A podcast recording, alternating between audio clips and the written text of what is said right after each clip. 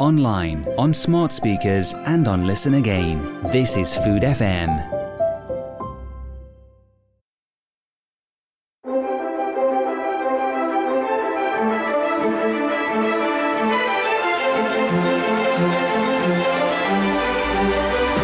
The Drinking Hour with David Kermode in partnership with Club Oenologique. The world through the lens of wine and spirits.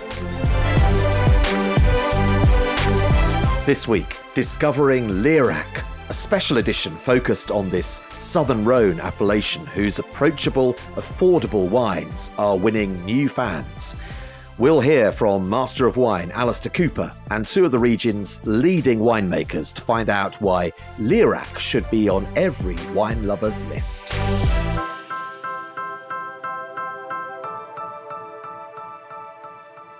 On the right bank of the southern Rhone, the appellation of Lirac might still be a well kept secret for many, despite its long and illustrious history of winemaking. But its reputation is growing, producing red, white, and rose wines from a range of varieties dominated by Grenache. The wines are elegant and nuanced, uh, not to mention competitively priced. In a moment, we'll hear more about its wines from two seasoned producers in the region. Uh, but first, by way of uh, an introduction, Alistair Cooper, Master of Wine, a member of the IWSC's Senior Judging Committee, an all round Rhone expert, and a bit of a regular here on the Drinking Hour as well. Um, Ali, uh, welcome back to the Drinking Hour. Thanks, David. Great to be with you again. Been a while.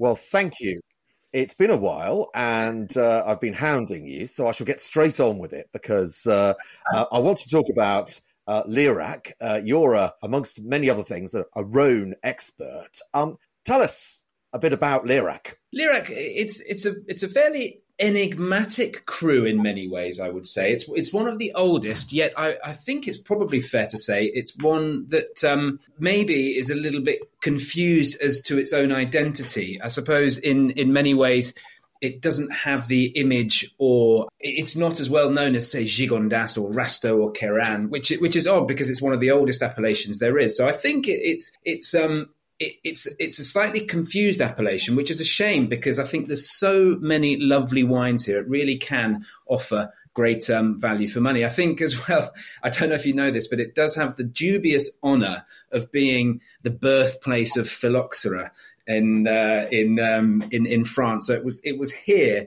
that I can't remember the gentleman's name that he received the cuttings of vines in Lirac that then went on to devastate the European wine industry. So it's sort of it's fairly infamous in many ways as well. Yes, I I wondered if we'd get to the infamy.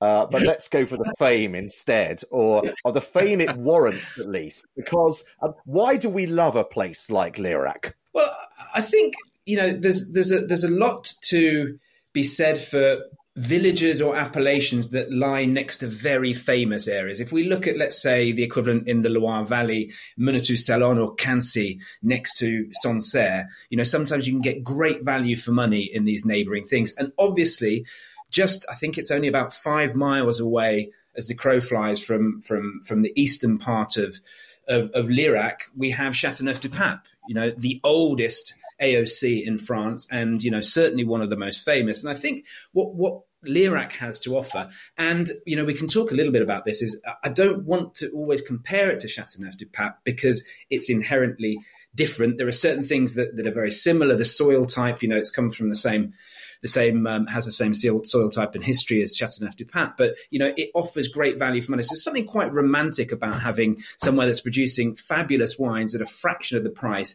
that offer you know maybe a, a snapshot or a glimpse of its more famous neighbours. I know uh, they've had some cracking vintages in the Rhone in recent years. I was talking to you for uh, an interview yeah. I was doing with you for for a, a, a written piece for uh, I think it was for Harper's. They they've just had a, a run of, of, of really good vintages, haven't they? There. They have, yeah. I mean, it, with 2021 aside, which was a which was um you know notoriously difficult vintage all over France. Um, yet still in in the Rhone, there are some great wines to be found in 2021. Um, but yes, you know, while global warming and, and this is what we talked about. Remember, global warming and climate change is is um, seen as being doom and gloom in many ways in certain parts of the world, and the Rhone, you know, is is no exception. It's actually, it's I would say thus far, and, and I, I, might upset some people by saying this, it's, it's been largely positive in many ways. There's been this run of fantastic vintages, um, whereas 20, 30, 40 years ago,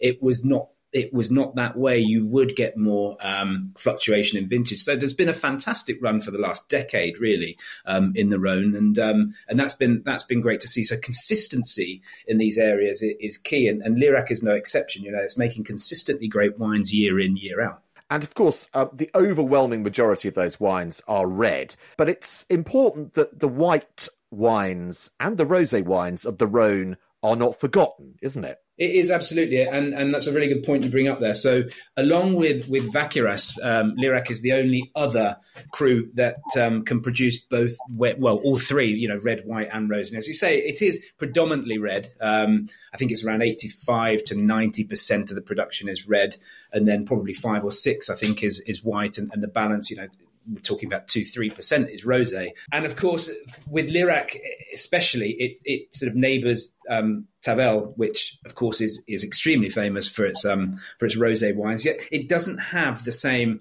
stipulations as Tavel does. So Tavel has to have it has to be a particular color. You know, if it's too dark it, or too light, it won't get through the the appellation system. Whereas they don't have those regulations in Lirac, which means actually, in some ways, people there now are producing the lighter, more fashionable Provence color rosés, which sometimes may actually not have quite as much character as the beautiful wines of, of Tavel. But but coming back to your point, yeah, it is important not to forget the the whites and the, and the rosés because I really think actually that these darker styles of rosé from from Tavel, and I know we're focusing on Lirac here, but the neighbouring Tavel rosés really really um, are going to have their day again soon. You know, people have been talking about it for ages, but I really do think that these are wines that can that that, that are going to become increasingly important and increasingly higher profile. But the white wines of the Rhone, yeah, absolutely. You know, great great varieties there. You've got the sort of richer styles of Roussanne, but you've got Clairette, which is a beautiful grape variety, which you, you, find quite a lot of in, in Lirac as well, and Bourboulenc. There's some beautiful, they're so lucky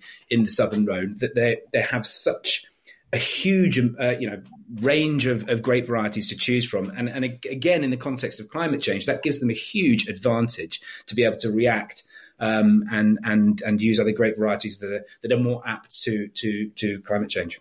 And much like a cook, you know, they can adjust the seasoning a bit with the grape varieties to an extent, can't they? Uh, in terms of adjusting, perhaps, uh, to take account of factors like vintages, obviously, but also bigger factors like climate change too. Blending is very helpful, isn't it? Blending is very, very helpful, and of course that is something that, as you say, that they have the huge advantage of in in, in the Southern Rhone, and Lirac's no example. Grenache is, of course, key here. It's, it's, it's king, um, as you tend to find in, in, in the most most of the Southern Rhone. But Cinsault, you know, as you know, I'm, I'm a big Cinsault fan, and I think Cinsault increasingly. Mm is is going to play a, a, a, bigger role in um, in in the Southern Rhone and in Lirac and certainly in Chateauneuf du Pape and as well with Mourvedre. I think we, we are beginning to see Syrah's importance wane a little bit as it uh, it can it can just get a little bit too big now with the with the warming um, down there. So I think Grenache and Cinsault and, and Counoise as well, another great variety that's beautifully suited to, to to climate change and to bring that freshness into the blend. Absolutely. So if Lirac is a new name for a wine lover, uh, which it may be mm. still, uh, compared, as you say, with some of uh, those other appellations, then there's plenty to get stuck into, basically. There is, yeah. And I think what, what's an interesting thing about Lirac is it, it, it's it is a heterogeneous sort of soil type there, which again maybe is one of the reasons why it why it, why it struggles from perhaps a, a lack of identity because it, it is very varied, which is a positive, but again, also a negative. So you've got the soils that are very similar to Chateauneuf du Pape. You also have some beautifully sandy soils as well. And people do wonder, and this is the age old question of when you have a village with the same soil type, you know, only five or six miles away, or as we see in Burgundy, sometimes only 100, 200 meters away. Why do they have such different styles? Here in Lirac, a lot is to do with the fact that we're on the, the western side of the Rhone here. So we're on the, we're on the left bank And it's a very complex, complex myriad of factors there. We've got the Cevennes Mountains just north of Lirac, which affect the microclimate. And the way the Mistral blows through the Lirac appellation is quite different to the way it does Chateauneuf du Pape. So all of these local microclimates, fascinating, these sort of small changes that can make such a difference to the style of wine. So Lirac really produces, if we're going to sum up the, the difference in styles of wine between sort of Chateauneuf du Pape and and Lirac. Lirac tends to be a more elegant, earlier drinking wine with with finer tannins, more acidity, more purity, whereas Chateauneuf is bigger, it is bolder, it's you know famously rich and burly, um, and the, the expression in Lirac is just that little bit more refined and elegant. Ali Cooper MW with an introduction to the Lirac region. So, to the region's winemakers. Pierre Fabre is winemaker at Chateau Mont Redon, and Gérald uh, Lafont is winemaker at Domaine d'Arbousset. And they both uh, join me now uh, for a little more on Lirac from those who work the land. Pierre, uh, just um, give us a, a little bit of historical context, if you would, for Lirac, because, of course, um, the Rhone is really one of the oldest wine producing regions in the world, and Lirac has an illustrious history, doesn't it? Lirac does have a long history. The AOC uh, was created in 1947, so it is not the first AOC to be created, as the, the very first ones were um, made, were, were signed uh, in 1936, but it was uh, closed uh, after. Uh, and um, production of Lirac at that time uh, was uh, really rosé focused. Uh, they were inspired by the neighbor appellation, which is Tavel. and so, unfortunately, Lirac kind of uh, stayed a little bit in the shade of Tavel uh, because Tavel was the first rosé appellation. Uh, but in the late, I would say in the early 90s or in the 90s, a few winemakers or properties from from the other bank of the Rhone River started to settle in Lirac and and and started to promote, help the promotion of the appellation, alongside some uh, few historical estates uh, or genuine estates. So, uh, and when Lirac started to fo- more focus on red wine, this is where we we saw the the, the real um, increase in the promotion of the appellation. Uh, and actually, the appellation is a hidden gem uh, because the, the, appellation has various terroirs, but absolutely great terroirs uh, to produce very fine wines. And we'll definitely talk about that uh, terroir shortly. Um, just give us a sense of the production volumes, if you like, because it's overwhelmingly red, almost 90% red wine uh, these days, Pierre, isn't it? Absolutely, uh, and uh, maybe maybe white is a seven or eight percent, and rosé re- remains for two or three percent. So I'm mostly red now, uh, and I would say total production would be twenty to twenty-five thousand hectoliters a year, depending on the vintages. And Gérald, um, for those listening who um, have uh, some French geography but not uh, that much. Uh, just explain for us where you're positioned in Lirac. So Lirac is um, is on the right side of the the Rhone uh, Valley. Uh, so it's um, very uh, in the south of the Rhone Valley. In fact, there is a very um, very uh, huge. it's a very huge appellation if we consider the north of the region and the south but uh, we are really in the south, and we are the the, the cru, which is uh, maybe uh, the more uh, south of the appellation, except Tavel, which is a bit uh, more in the in the south. So the um, the Lirac is very close to Avignon and Châteauneuf-du-Pape on the other bank, and um, the situation make uh, the the cru a very unique position because in the right side of the the Rhone Valley, we are not. Uh, there is not a lot of uh, cru. Uh, in fact, a lot of the cru are on the on the, the left bank of the the Rhone Valley. And uh, Gérald, um, you're very near Avignon, aren't you? Yes. And that yes, we are very close to Avignon.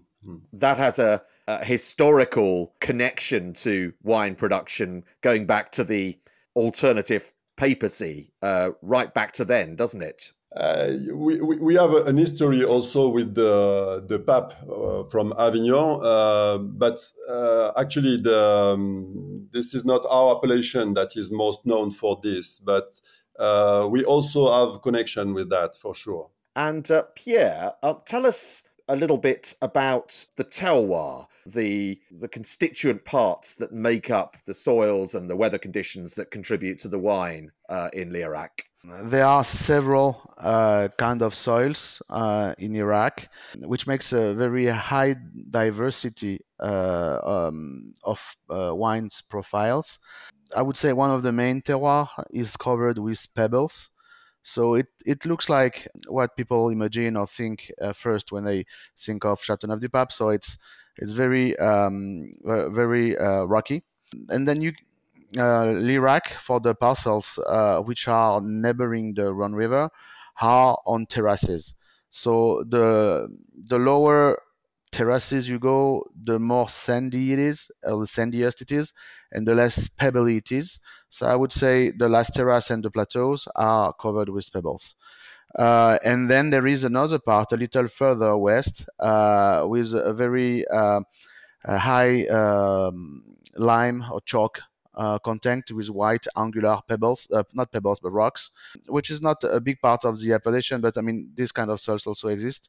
And of course, in between those three kind of soils, uh, there is all the mix of those you, you can imagine. So a little bit of pebbles or sand uh, or pebbles and chalk. Or, so it makes a very, very, very uh, versatile uh, appellation. And Gerald, those pebbles, those rocks, as Pierre said, they are very famous uh, in the context of Chateauneuf du Pape, of course, but um, you have a similar effect on the wines in Lirac, I assume. Yes, this is a physical effect uh, at first. We call we, we talk a lot about the the effect of the the sun on the rocks that make them very hot at the days and at night it can help to to maintain a, a good temperature on the soil but also this is for the drainage um, effect, which is very interesting. That when it is rainy or when there are uh, rainy condition, the water can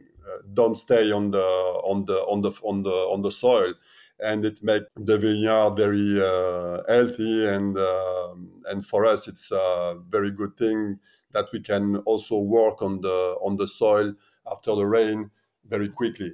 So um, uh, this kind of terroir is uh, like uh, it's for, for this condition is a heaven, but for to work on is very difficult. In fact, because of also the the the condition. You can imagine it's like a, uh, um, a sea with a lot of. Uh, this is covered by by the rocks, and so when you use the material on it, and uh, it it affects a lot the material. Yes. But it's very good for the, so it's very, very interesting for, it's a chance that we have this kind of terroir, especially uh, this, uh, these rocks, this pebble, but also the sand that we have uh, under the pebble, which, which is uh, very interesting. And Pierre, let's talk about the typicity of the, the wines, um, the reds um, most significantly here, uh, and the influence of those uh, conditions on the wines. Um, the, wines of Lirac um, have a, a, reputation for being uh, structured, uh, quite powerful, with uh, complexity and depth, don't they? First of all, uh, I would like not to minimize uh, the quality of the white wines because Lirac, even if, it, if it's not 10% of the total production, uh, does some great white wines, mostly based on Clairette. Uh, and so he gives a very, very elegant uh, style of white. And I'm sure that whites for Lirac have a great future. But speaking of reds, I, w- I I like to say Lirac is little brother of Châteauneuf-du-Pape. So as you said, it has a very decent uh, structure. Uh, speaking of reds, but doesn't have the same aging uh, capacity uh, as Chateauneuf. But it's it's not the the matter because uh, it makes uh, I would say an approachable an earlier approachable profile of, of Little Chateauneuf. It's it's mostly the same soil with the pebbles. Well, only there is less clay uh, in Lirac than in Chateauneuf. That's that's the main difference. But otherwise, the, the pebbles effect, as Gerald said, uh, is t- totally true. And then we we somehow use uh, the same mix of grapes, so mostly Grenache based, then Syrah and Mourvedre mostly. So we have the same grapes in the, under the same climate, almost almost the same soil. So I would say it, it's it's very uh, approachable, rich, charming, uh, uh, dark or red fruit character, and actually it's it also can age a little bit. I would say six to ten years uh, for most of the wines, and maybe a little uh, longer for for the best cuvées. And uh, Pierre, it, it's very helpful to you, I assume, given your proximity to Chateauneuf du Pape, that that particular wine name is one of the most famous red wine names in the world. Uh, that must be a, a, great boost to you in Lirac. It, it, it is for sure because um, Chateauneuf du Pape wines open a lot of commercial sales networks. Uh, and then once once you have those markets, it's very easy to have uh, people taste Lirac, and when they they get the first sip, then they just love it. So it's the only thing is uh, the only hard thing is to have people discover Lirac for the first time. But when they taste it, they realize it's absolutely a great value from the Southern Rhone. And Gerald, that actually is one of the uh, major factors for uh, Lirac, uh, isn't it? Because Chateauneuf du Pape is uh, really uh, these days um, quite an expensive wine. Um, there's a lot more uh, value to be had for a very similar style of wine from Lirac. For me, I think that's it's it's always difficult to compare two appellations. they are very close, of course but the story of them are different. The variety used are a bit different also. The practice are a bit different. So it gives some difference on the wine. The true uh, is that we have a common um, style at some time for the for the cuvée for the, but also uh, we have um, uh, a specificity on the on this appellation, uh, which is known for its freshness and uh, for uh, uh, finesse. Like Chateauneuf can be also, but not on all the terroir. So it makes a specificity. And as um, Pierre said before, uh, that's why also that we had a lot of we have a lot of very good whites and we have a very good potential on it. For for the red again, I think that uh, the proximity of Chateauneuf can help for the, as Pierre said, also the the, the channel of distribution uh, for to show the wine to the world because Chateauneuf is a great appellation, is um, the well-known appellation maybe uh, for the red, and uh, it's uh, it's a very good chance that we have this uh, very close to us. Mm. I think Lirac for some feels a bit like a um, unlocking um, a secret or something. You know, you, you uh, if you can't afford to buy as much Chateauneuf du Pape as you want, then then actually there's this this wonderful opportunity to to to to switch your focus next door uh, and, and sample the wines from Lirac. I know this because I, have done it myself. Um, uh, Pierre, do you find that once people have uh, done that, there is a uh, discovered Lirac. There is a real loyalty there. Yes, because uh, speaking of our own experience, um, when we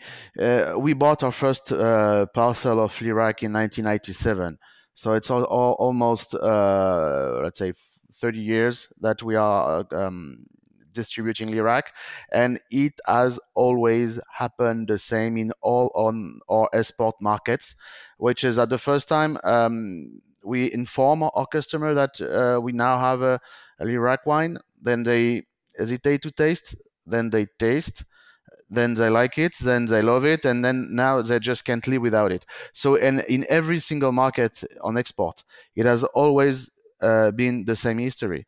So uh, and, and now uh, I mean a lot of uh, our brand and a lot of, of Lirac is very well uh, settled in a lot of export markets and and people are expecting it uh, year after vintages after vintages. So yes, it's hard to I would say to sum up uh, to do the first step, but then there's a there's a huge loyalty to this appellation. Tell us a little bit about your estate, Pierre. We um, well, we actually we, we do two brands. Uh, we do the historical one, which is uh, Chateau Mont Redon, uh, and uh, which is about 35 hectares of vineyard. Uh, and basically, we keep the best uh, plots to blend to create our blend of Lirac, and we declassify the rest of the grapes into our estate Rhône. So our cuvée of Lirac is the best uh, grapes we have from this appellation. Uh, and we, we age it like a third in Burgundian barrels and two third in tank for a year. And then we blend a bottle let it rest a little bit and and start to ship uh, to ship about six months uh, after bottling. So that's that's for uh, Lirac Chateau Mont Redon, and then we took over Domaine du Joncier, which is 100% on the Pebbles Plateau. Uh, which is a smaller um, uh, estate, about uh, 15 hectares now, but which is run biodynamically. So we wanted to create another style of Lirac and from another terroir. So we we we are separating the two the two styles of Lirac. Mm, and I want to talk about biodynamic uh, methods uh, shortly as well. But um, Gérald, um, I should also ask you uh, the same question. Just tell us a bit about uh, your own estate. So my domain is a small domain for the appellation. It's like six uh, hectare, so it's very small one. My father uh, had some plots on the, the appellation for a long time for the grandfather, from his grandfather, and I kept this uh, this vineyard, and I bought some more to uh, to increase my capacity for of production. So I'm making um, different cuvées and I'm uh, selling all the wine in the bottle. This is a biological uh, way to, to manage my vineyard. And uh, um, I, I use only the, um, the concrete tank and some demi muid for the aging, and uh, making only reds for now, and waiting for the for the for the whites in the future. Uh, I will plant some plots with whites. So that's the situation for me now. Thank you. And grape varieties, we touched briefly on this. Pierre, um, you have actually um, potentially quite a few uh, grape varieties that are authorized uh, within uh, the appellation. Oh yes, I mean uh, there. I would say um, Grenache is the main one, but you can you can use uh, Syrah, Mourvedre, and so uh, I think Carignan too, and they might open the the book the the, the, the laws a little bit more in the in the future. And then we have uh, at least five white grapes. We got Clairette, Roussanne, Grenache Blanc, Bourboulenc, and probably Picpoul also. So yes, there is a there's a lot of a lot of uh, different grapes or varietals in Lirac, and which uh, also means that um, the Lirac wines have very different styles depending on of course the the, the, the soils that grow the vineyards grow on but also the, the blends you can do you know um, our classical blend would be uh, 60 70% Grenache, slightly less than 70% Grenache, uh, 20% Syrah, and 10% Mourvedre.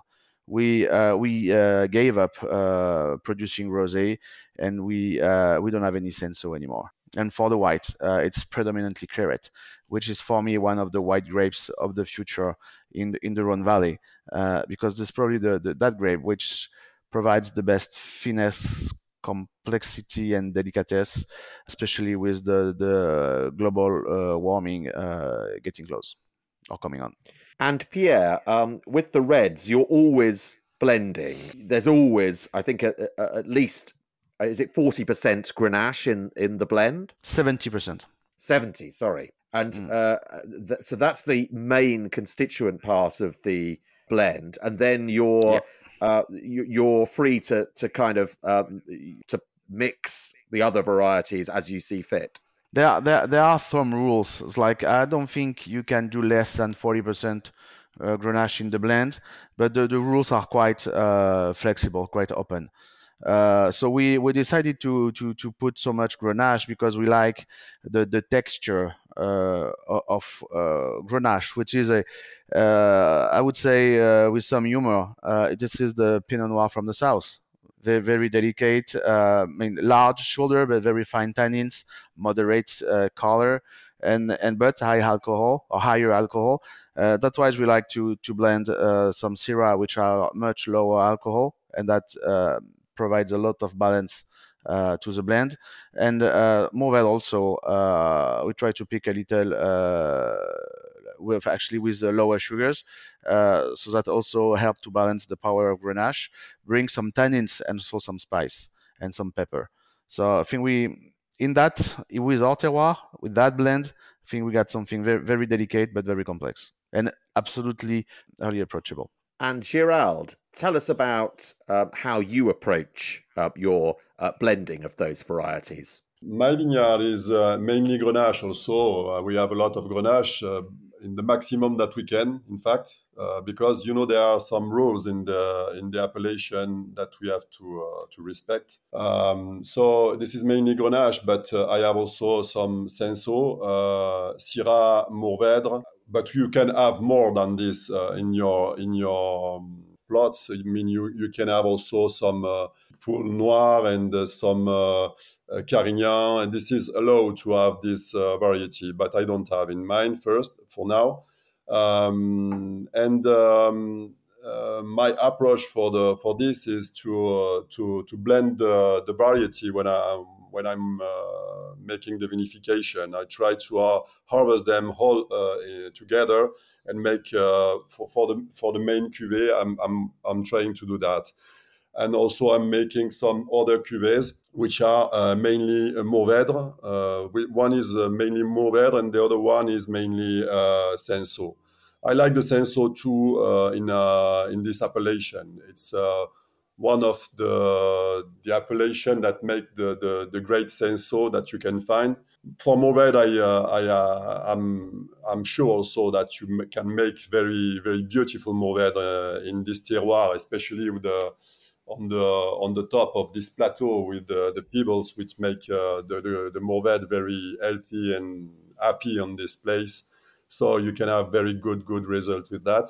But uh, as Pierre said, the, the Grenache is the is our king variety here also, and uh, this is the the elegancy. This is the this is uh, very very interesting, very good, and uh, that's why uh, I also have a lot of Grenache uh, in my plantation. But for the future, we have we are working on the um, our cahier des charges. I mean, the the appellation have some rules and uh, for the for the um, the quantity uh, of the different variety that we are using, uh, and we have to respect that. But we will start to open it uh, and to have more um, capacity to do the things in the, in our appellation in the future. We are trying to work on it with the INAO uh, in France and to to to change it to to be more uh, free to uh, to use different variety and to use them uh, with the proportion that we like, mm. as other appellation can do in the in the Rhone. you are blessed to work with some very beautiful grape varieties. Um, Pierre, um, Grenache, um, although you're making blends, obviously uh, Grenache is playing that kind of king role, as uh, Gérald said. Are you seeing amongst consumers um, an increased appreciation of uh, Grenache Noir? I'm not sure that the the the the, the grape the, or the, the grape variety itself is is truly promoted. That uh, people consumers love uh, southern Rhone wines uh, without being aware that they are Grenache based. I think there is a lack of communication on Grenache, I mean, like you could find in, in the world on Cabernet Sauvignon, Chardonnay, or Pinot Noir. Uh, Grenache, I mean, is starting to get to get popular thanks to Spanish wines, maybe a little bit thanks to Chateauneuf. But so I think the the, the in the um, consumer taste, Grenache is one of the best fitted grapes, but uh, lacking of recognition so far. Uh, so and since the the I mean the beginning of this uh, interview, uh, we speak of Lirac, more than of Grenache. But in fact, uh, uh, Grenache is 70% or 75% of Lirac. So it's just a question of point of view of angle uh, from where you, you see you see the wine. So I would say Grenache has an absolutely great uh, future because it fits to uh, consumers' palate, which wants more and more delicate wine and less and less uh, rustic or t- high tannins uh, wines. The thing is, Grenache, the finesse comes with full maturity, and full maturity comes with quite high alcohol. That's why Southern Rhone uh, is very lucky to have a blending tradition because the blending helps in the balance that sometimes Grenache Noir would not have uh, by itself, uh, would not have alone. Uh, Gerald, um, do you find yourself in your winemaking being very conscious of alcohol levels? Yes, this is a reality now, and especially with some variety like Grenache that can make uh, time if you want to wait for the good maturation it can make uh, some high alcohol content. Uh, so we, we, we, we try to, uh, to manage it as, uh, as we can, as much as we can to, uh, to harvest at the right time. Uh, it is not the, the deal is not to, to have something with low alcohol just to, to, to can say that there is not too much alcohol on the wine. Uh, the fact is that we need to have a, a very good wine, and um, you know uh, the things are what they are. We have to wait that maturity is there.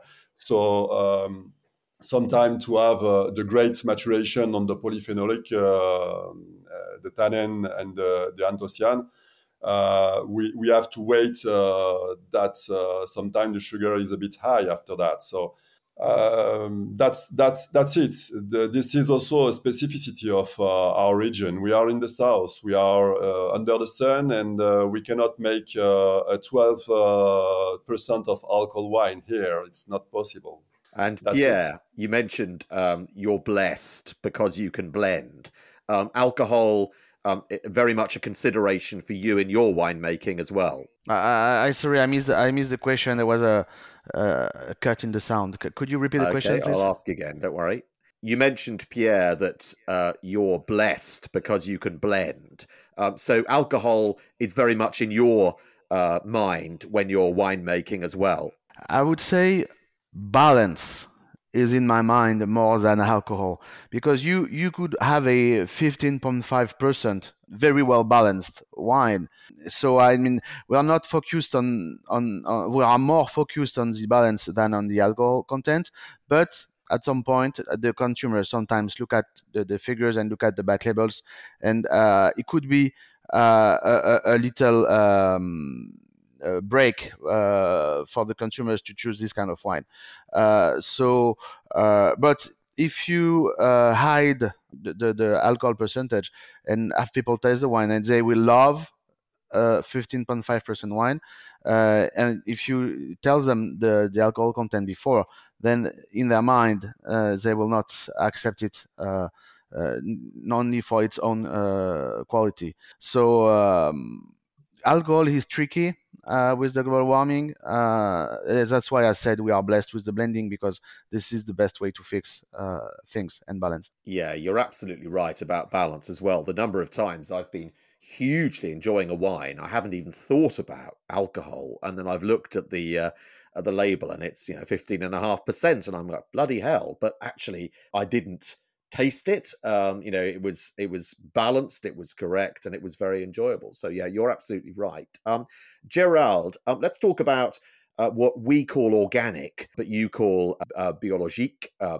bio. You use those methods uh, in your uh, production, don't you? Yes, I do. And why? I'm I'm certified organic, but French it's bio, European, sorry it's uh, it's bio. Um, uh, the um, so the, this is a, this is a. I think that this is now the, the, the common things that are, are, happening here around.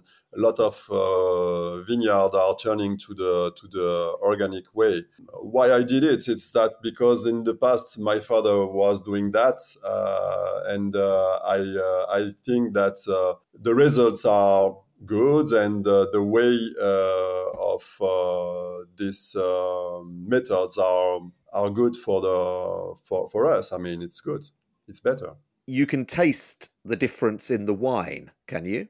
Gerald? It's difficult to say. There are great wine with conventional uh, way uh, also because uh, they are making a good job sometimes. But it's true that uh, uh, the thing is that uh, when you are when you are running your, your vineyard in organic way, you you have to be more involved in your uh, in your job. I mean, you you have to be very present. You have to be here. So it is not just a question of uh, if it is organic or if it is not. It's a question of what you give uh, to your job. Uh, what what is if, if you are serious or not. So can I can I uh, feel the difference between uh, a great cuvee in a, in conventional way or organic way? Make the difference? It's really difficult, really. The weather conditions that you enjoy in uh, the southern Rhone, uh, Gérald, they are. I'm not saying that being organic is easy because it's clearly not, but um, they are the kind of conditions that are at least helpful to you using organic methods, aren't they? For sure, for sure. We are really lucky. In fact, uh, we are one of the easiest region to to to play with the organic uh, uh, way because we we are helped with the soil first. Uh, we we talk about it before. Um, the the good drainage of the soil are helping a, a lot uh, for that. We have not we are not a, a region with a lot of rain. Uh, and uh, also we have uh, this very special Mistral, which is a wind with, that that is always there, and and today is is coming again. So um, this is uh, did that make dry condition that uh, help for the, the disease. So to manage a vineyard uh, in organic organic vineyard here is as as always is difficult because it's uh, you you never know if you have uh, rain or not but if you have rain it can be difficult sometimes but we have not that kind of difficult uh, condition that you can have in some region around in the in France for example. Yes i think that uh, it's uh, it's easier condition here to do uh, organic management. And pierre just tell us about the Mistral for anyone who hasn't experienced it. Mistral is a very strong wind, comes from the north. Uh, it's a cold wind. It blows very fast. It could go up to 100 kilometers an hour. Usually, it it it uh, uh, blows three, six, or nine days in a row, uh, and it is both the best friend and the best enemy of uh, of the vineyard it's the it's the best friend uh, because we love it uh, during uh, harvest uh, because it um, during the growing season because it dries up the berries and prevents from botrytis uh, and um, both Syrah and Grenache, and especially Grenache, are very uh, sensitive to to botrytis, especially in the end when, when the sugars are high.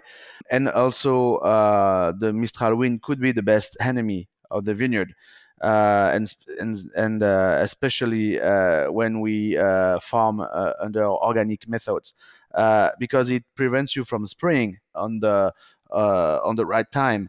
Uh, because uh, you uh, need to be a um, windless day to do a very um, efficient spraying. and this basically was the difficulty of the 2018 vintage. There was a lot of downy mildew pressure and uh, it, I mean, we people knew knew it and saw it, but it, was um, very hard to find a proper window of time uh, to spray properly. You mentioned biodynamic practices, yep. which you have adopted on uh, one of your properties. Just explain why you decided to go further than organic to biodynamic methods.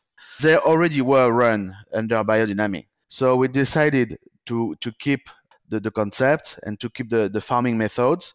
Uh, it was it was already set up, and also Mont Redon is not organic but very close to it we are not certified but we have a lot a lot of organic practices so we considered uh, l'oratoire saint-martin and le domaine du Joncier uh, kind of experimental labs to, to technical uh, to see technically what it what it really demands so we decided to to keep uh, this um, uh, biodynamic farming. But for example, at Mont Redon, um, we we didn't wait for having some uh, biodynamic experience to plant vineyard on the root days, for example. So we were already doing some without being certified some um, biodynamic practices uh, at Mont Redon. And having inherited those properties uh, where those uh, biodynamic practices were used. Are you, as a winemaker, now convinced um, that it's a good thing, that it's something perhaps you might like to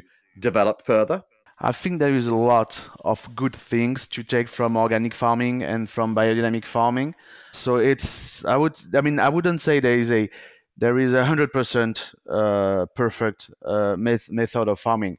Uh, but a lot of good practices come from from organic farming, and I think for me the the, the best organic practicing is uh, mechanical uh, deweeding, so um, uh, stopping uh, herbicides, which is for me the worst conventional practice. Because because uh, if you want to have your your ground uh, clean or with very few weeds, uh, then you need to plow underneath the row and in between the rows. Uh, and if you plow, uh, you force the roots to go uh, deeper in the ground and explore better the terroir.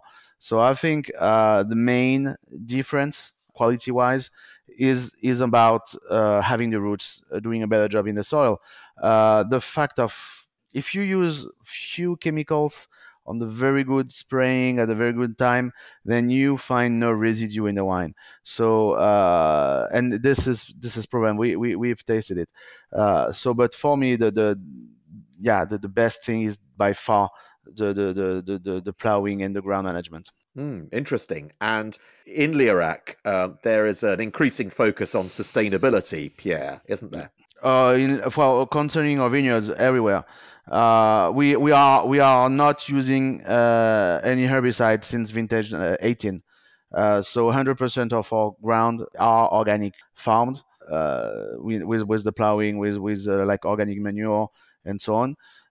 so we didn't yeah we we didn't wait that for for very very cautious and and and and protective with, with the soil. And Gerald, um, we talked a little about uh, climate change and its effects. Sustainability, I'm assuming, uh, especially as you practice uh, and are certified bio, I imagine sustainability very important for you there as well. Yes, yes, of course. Uh, we, we we have to uh, to maintain.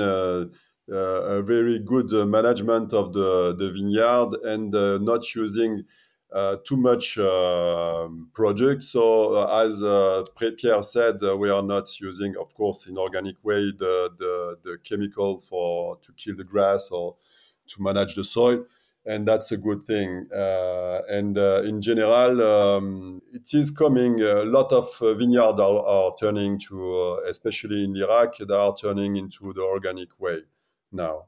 Mm. And just to wrap up, how do you feel the future looks for Lirac? So for me, Lirac is a very great appellation, and for me, uh, there is a, a, very beautiful future for it. I'm sure that we will um, produce uh, very, very successful whites in the future. Uh, I'm sure that the, the, the, quantity of whites produced in this appellation will grow very fast in the, the, the, the future, in the, the, next, uh, the next year that are coming.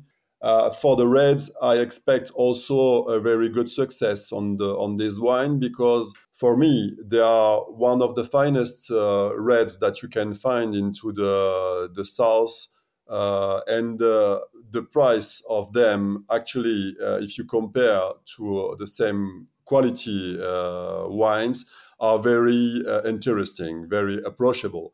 So for the people who wants to discover very good wines, um, and uh, this this is the this is the right appellation.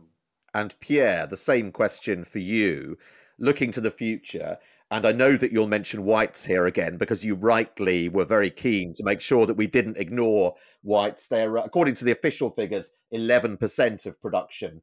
Uh, so they are uh, growing in significance. Um, so uh, the future is is red, white, and rose, I assume. Well, I agree with Gerald. White have a great future. Uh, it's it's a worldwide trend, but it's also a, a reality in Lirac because uh, because uh, it's it's it's a great terroir, uh, well adapted for, for white grapes. So yes, I think the, the future of Lirac will be whiter for sure.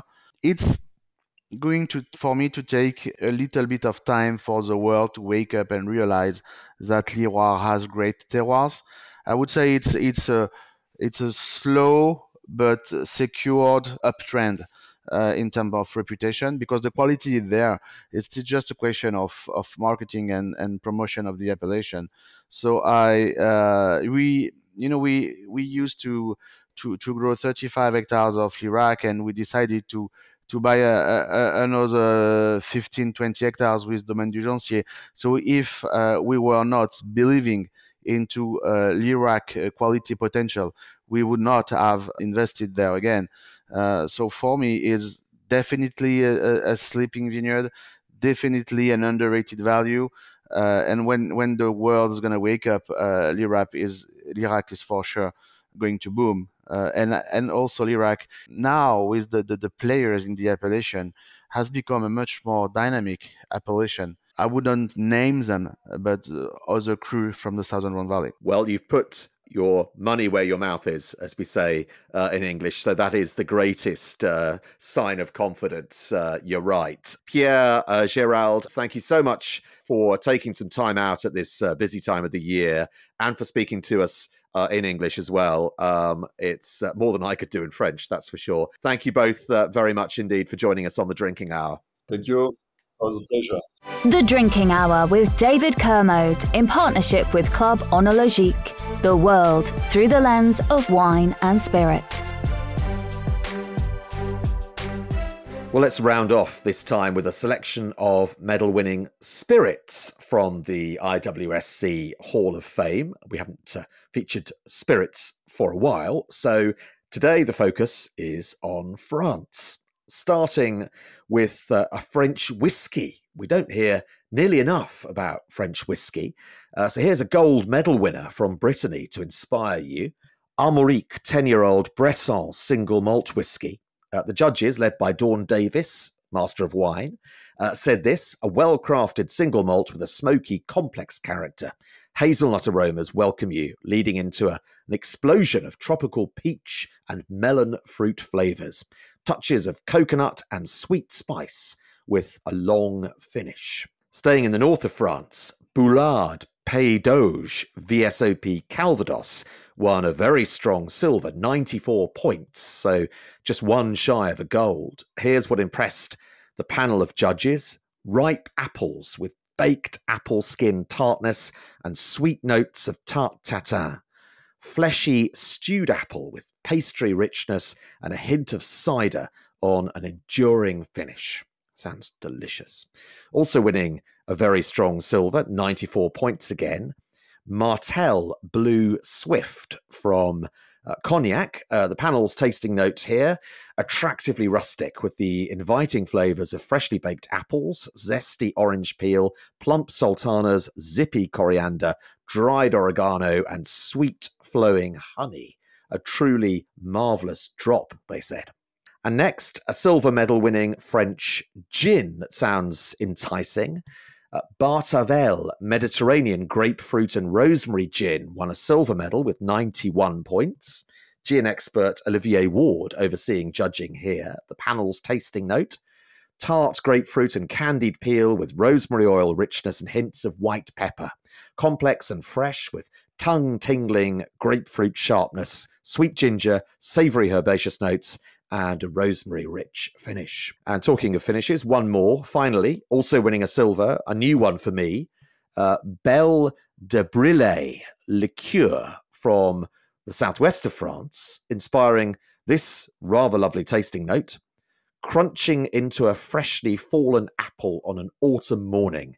The elegance on the palate offers notes of pear, apricot, baking spices, sweet pastry, and flowers, silky and mouth filling. And that's it for this edition of the Drinking Hour. My thanks to Pierre and Gerald, as well as Alistair Cooper MW, of course. And thanks to you for listening and hopefully learning more about Lirac. You can follow us on Instagram and X, the new name for Twitter. Try Food FM Radio. Uh, you can follow Club Oenologique. And you can follow me. I'm Mr. Venusaurus. Until next time, though, it's goodbye. The Drinking Hour with David Kermode in partnership with Club Oenologique, the world through the lens of wine and spirits.